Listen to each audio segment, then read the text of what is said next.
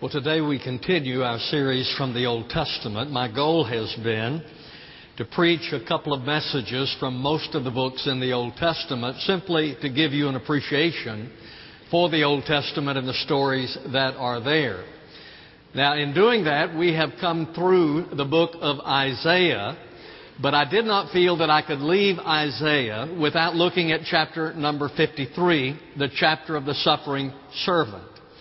In Jewish theology, chapter 53, the chapter of the suffering servant, represented the state of Israel.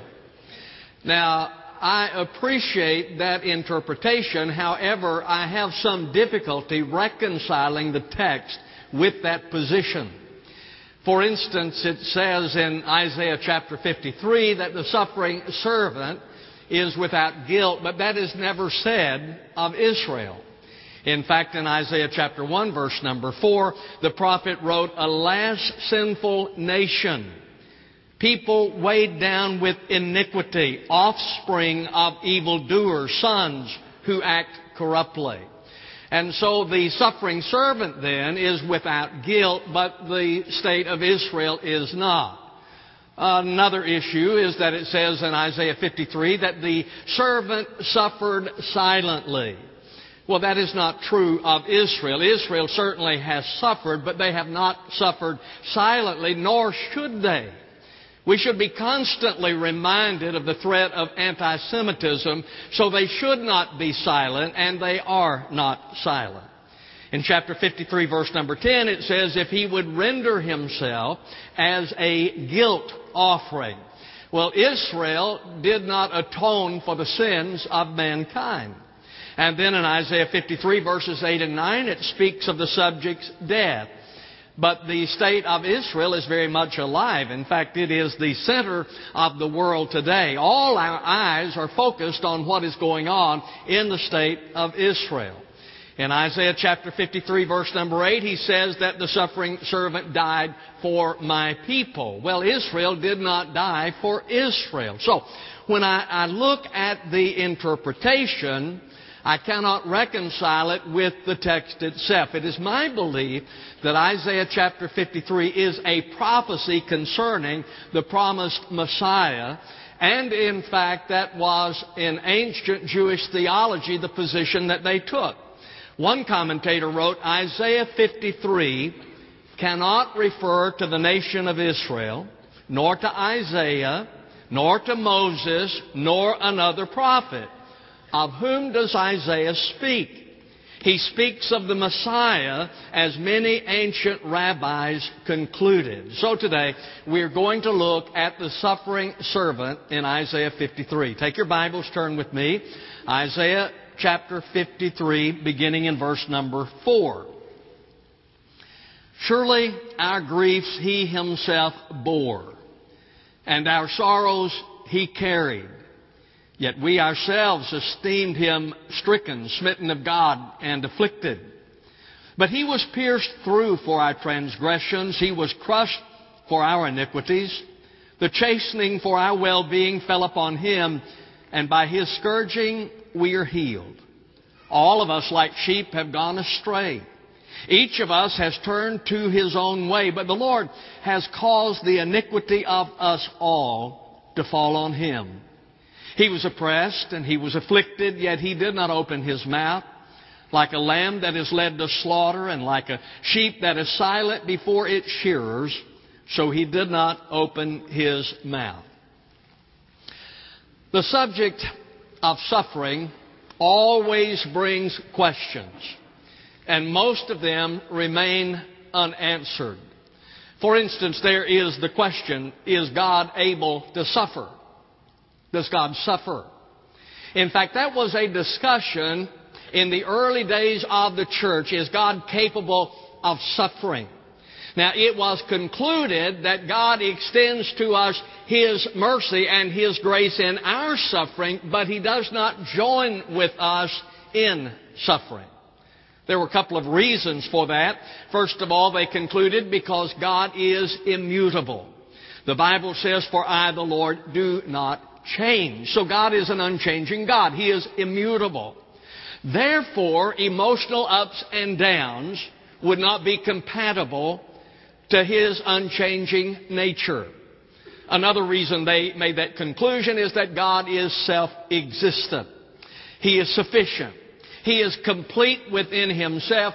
Therefore, he does not need to share in pain or in uh, joy or in suffering. But God did suffer. His suffering, however, is not as the result of him being a victim of suffering. He chose to suffer. God chose to suffer. The Bible says in Psalm 115 verse number 3, but our God is in the heavens. He does whatever He pleases. Now, folks, you and I suffer, but we do not choose to suffer. See, we suffer from disease, but we do not choose disease. We suffer from death, but we do not choose death. So our suffering then is involuntary. We do not choose to suffer. However, God suffers because He chose to suffer.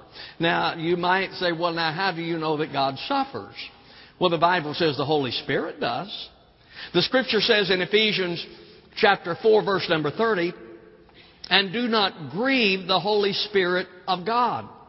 The word grieve literally means to cause pain, to distress. And so then the Holy Spirit is cause pain, is suffering, is distress. How does that come about? Well, you and I cause it. That's what he is saying. Do not grieve the Holy Spirit. Do not cause pain for the Holy Spirit. How do we bring about pain for the Holy Spirit? When we are disobedient to God. Folks, whenever you and I choose to be disobedient to God, as a result of that, we bring pain to the Holy Spirit. Whenever we are sinfully angry, the Bible says that that grieves the Holy Spirit. Whenever we live a life that is ungrateful, then we pain the Holy Spirit. Whenever we neglect or ignore the Holy Spirit, then we cause pain. Folks, that's the reason that it is so important when you come to church and the Holy Spirit speaks to your heart that you are responsive to the Holy Spirit because if not, then you grieve the Holy Spirit. See? So sometimes people say, well, boy, I just sense the presence of God in the service today. It is my belief that largely the Holy Spirit is able to work and to do His work in our midst when we are obedient to Him. But when we are disobedient to Him, then we grieve and we quench the Holy Spirit. So we know then that the Holy Spirit suffers. We know that the Son suffers. Look at verse number three of our text. He was despised and forsaken of men, a man of sorrows and acquainted with grief, and like one from whom men hide their face, he was despised, and we did not esteem him. We know that Jesus suffered while he was here on earth.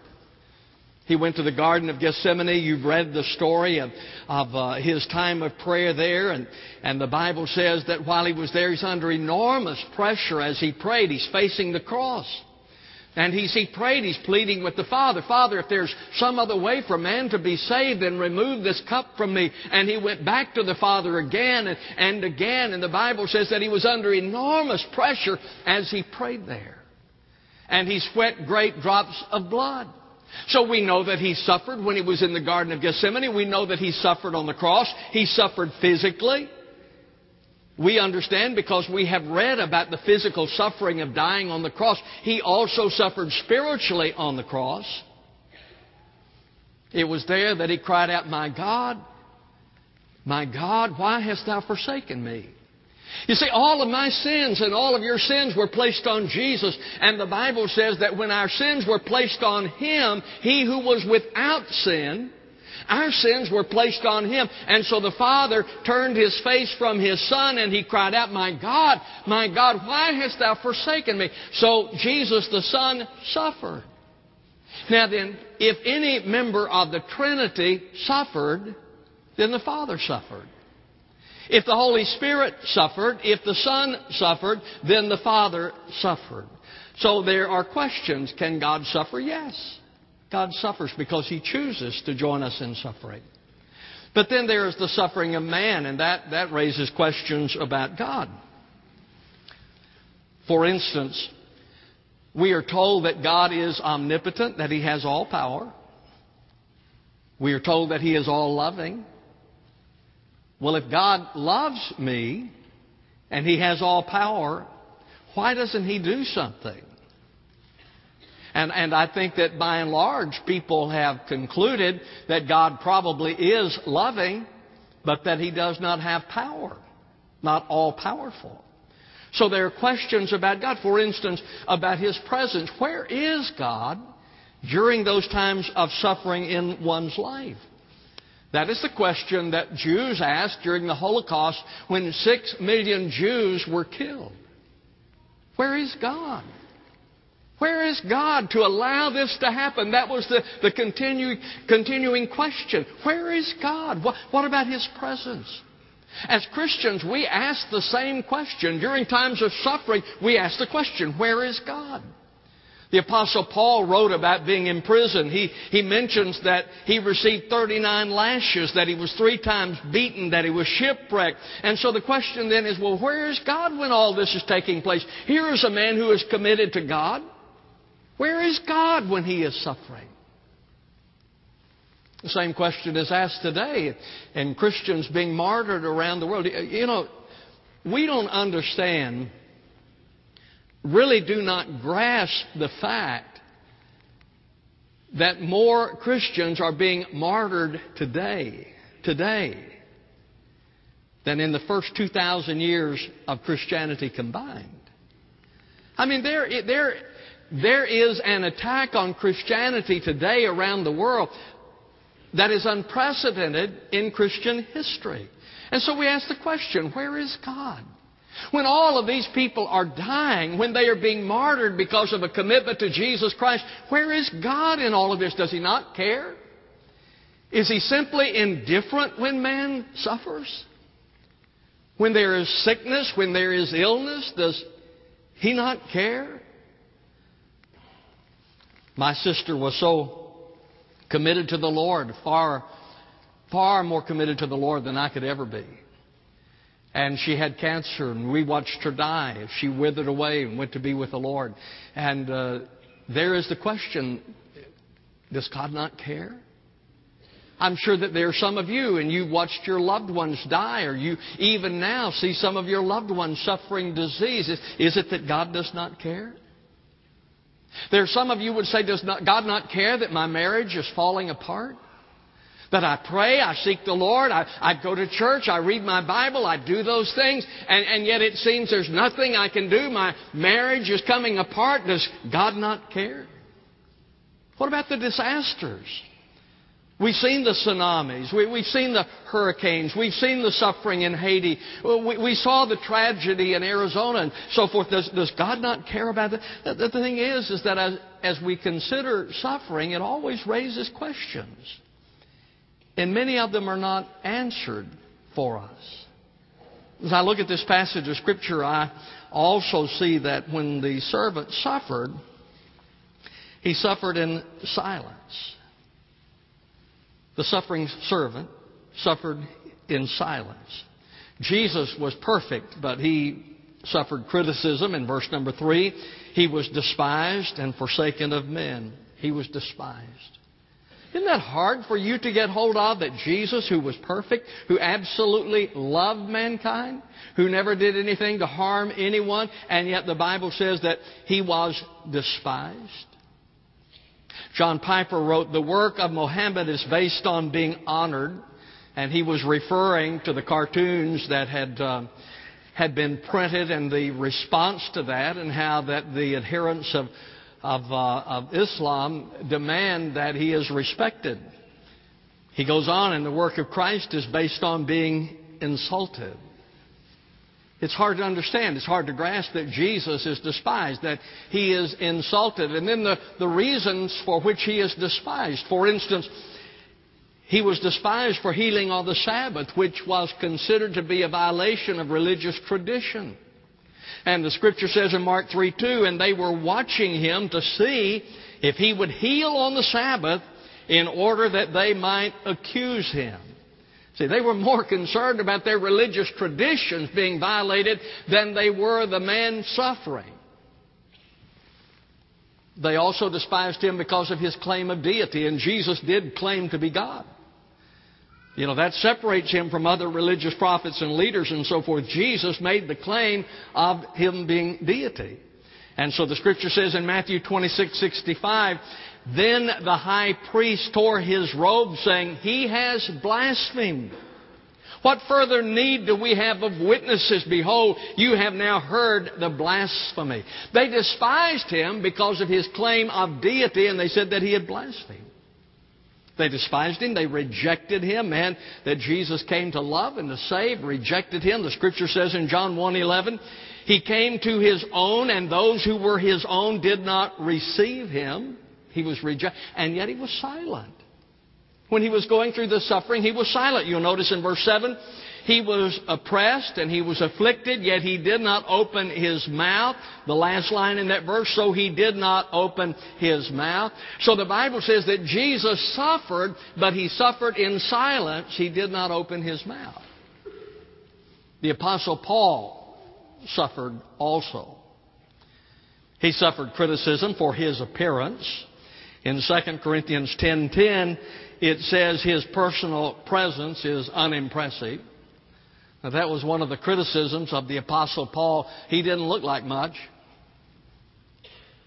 Uh, he doesn't look like a preacher to me.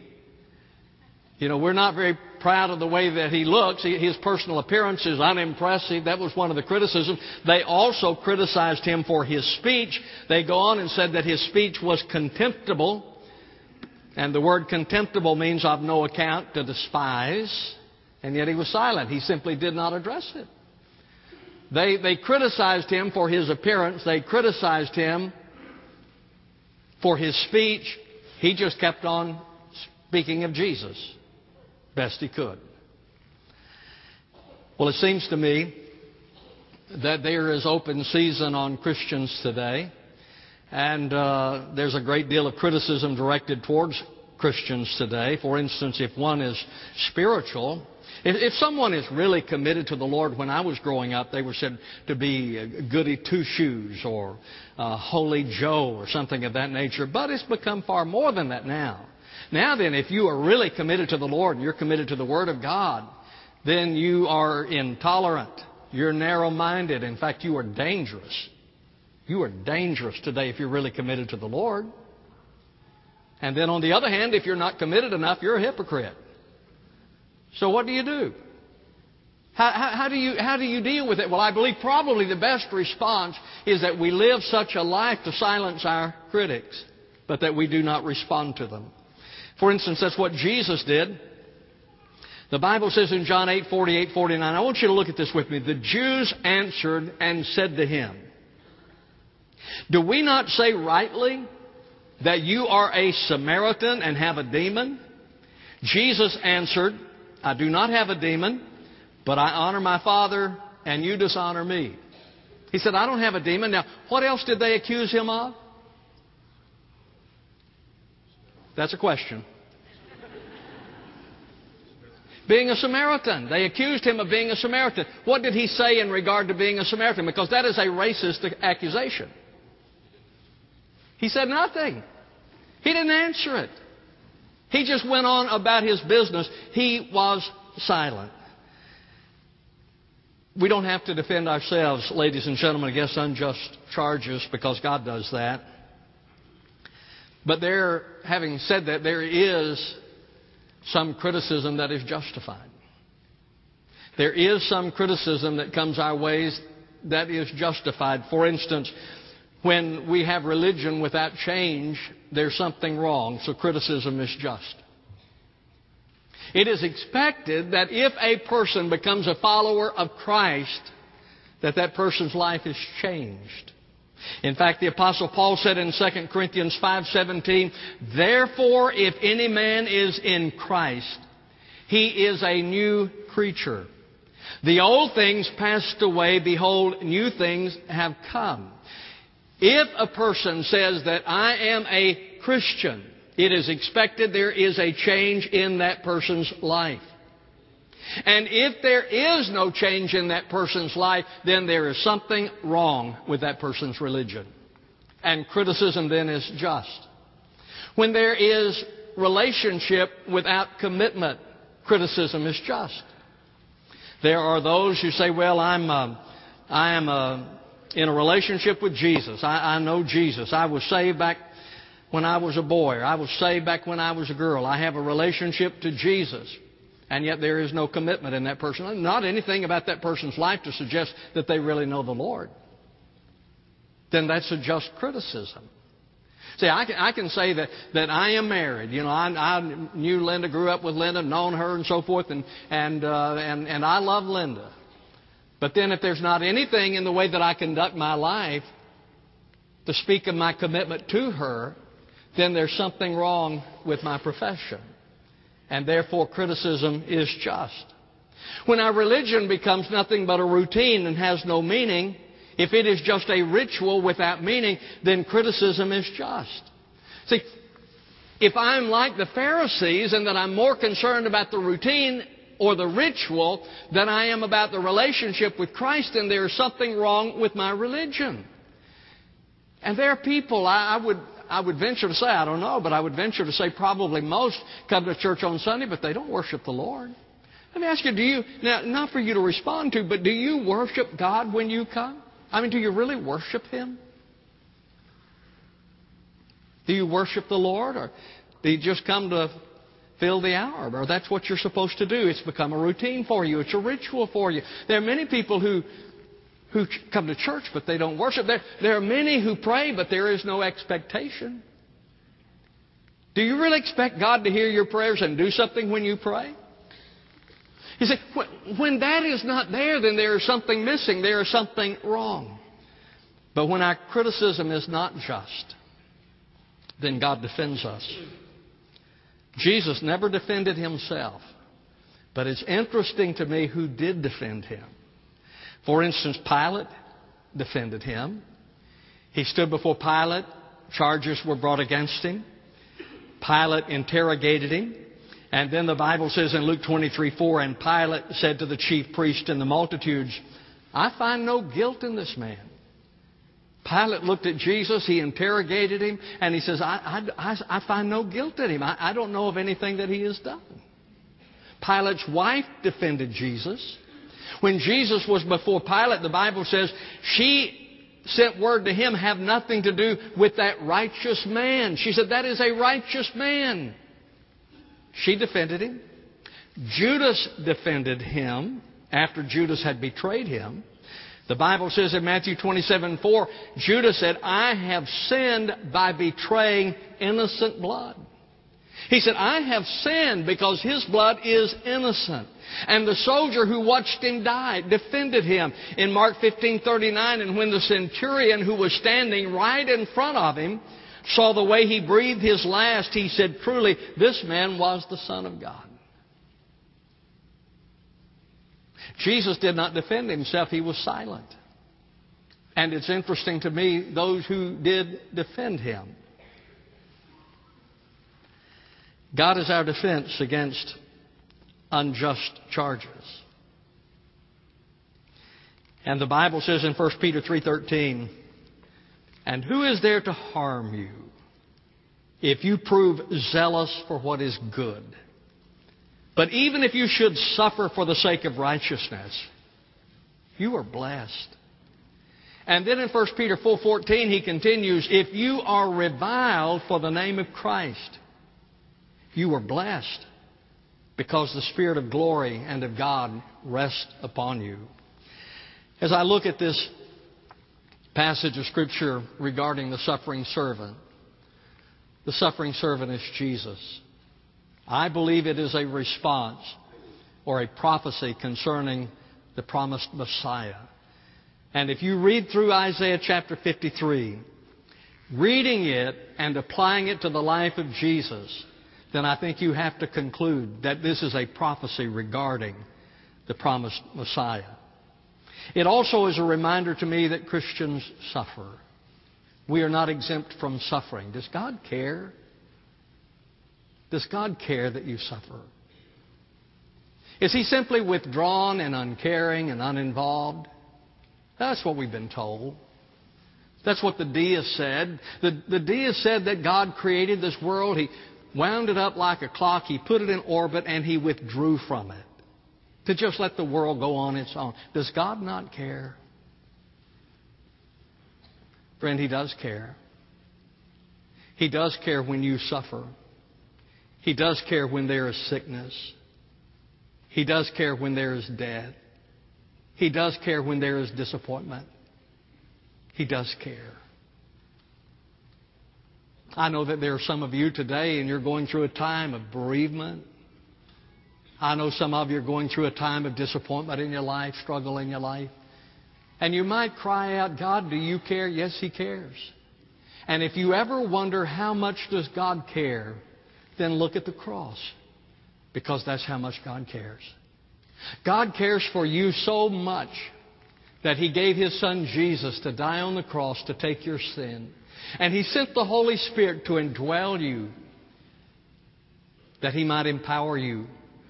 The Bible did not say that we would be exempt from suffering in our life, but it tells us that God will enable us to get through it as we depend upon Him. We suffer, but make sure when you do that you suffer for righteousness, that you suffer in innocence. Ravi Zacharias said the cross somehow invades us as the only reasonable point of definition for a wounded world. It is the cross that is the point of definition for your suffering. Your suffering, Look to Jesus. There you'll find comfort. Our gracious Father and God, we come to you at this time, knowing, Lord, that there are those here and who worship with us by television who are suffering. And I pray, Father, that you might minister to them by the power of the Holy Spirit and your word, letting them know how very much you care. Father, I pray that you might intervene in some of their lives that would be for their good and for your glory. Father, I pray for those who have never come to know the Lord Jesus as Savior that today they might. Bless this invitation time, we pray in Christ's name. Amen. Just a moment, we're going to stand sing a hymn of invitation, an opportunity for you to respond to the Lord. Would you do it today? If you've never been saved, come trust Him today. There'll be counselors here to pray with you. If you're looking for a church home, we'd love to have you as a part of our family. Stand with me, please, as we stand together. The choir sings as they sing, You Come. I'll greet you you do.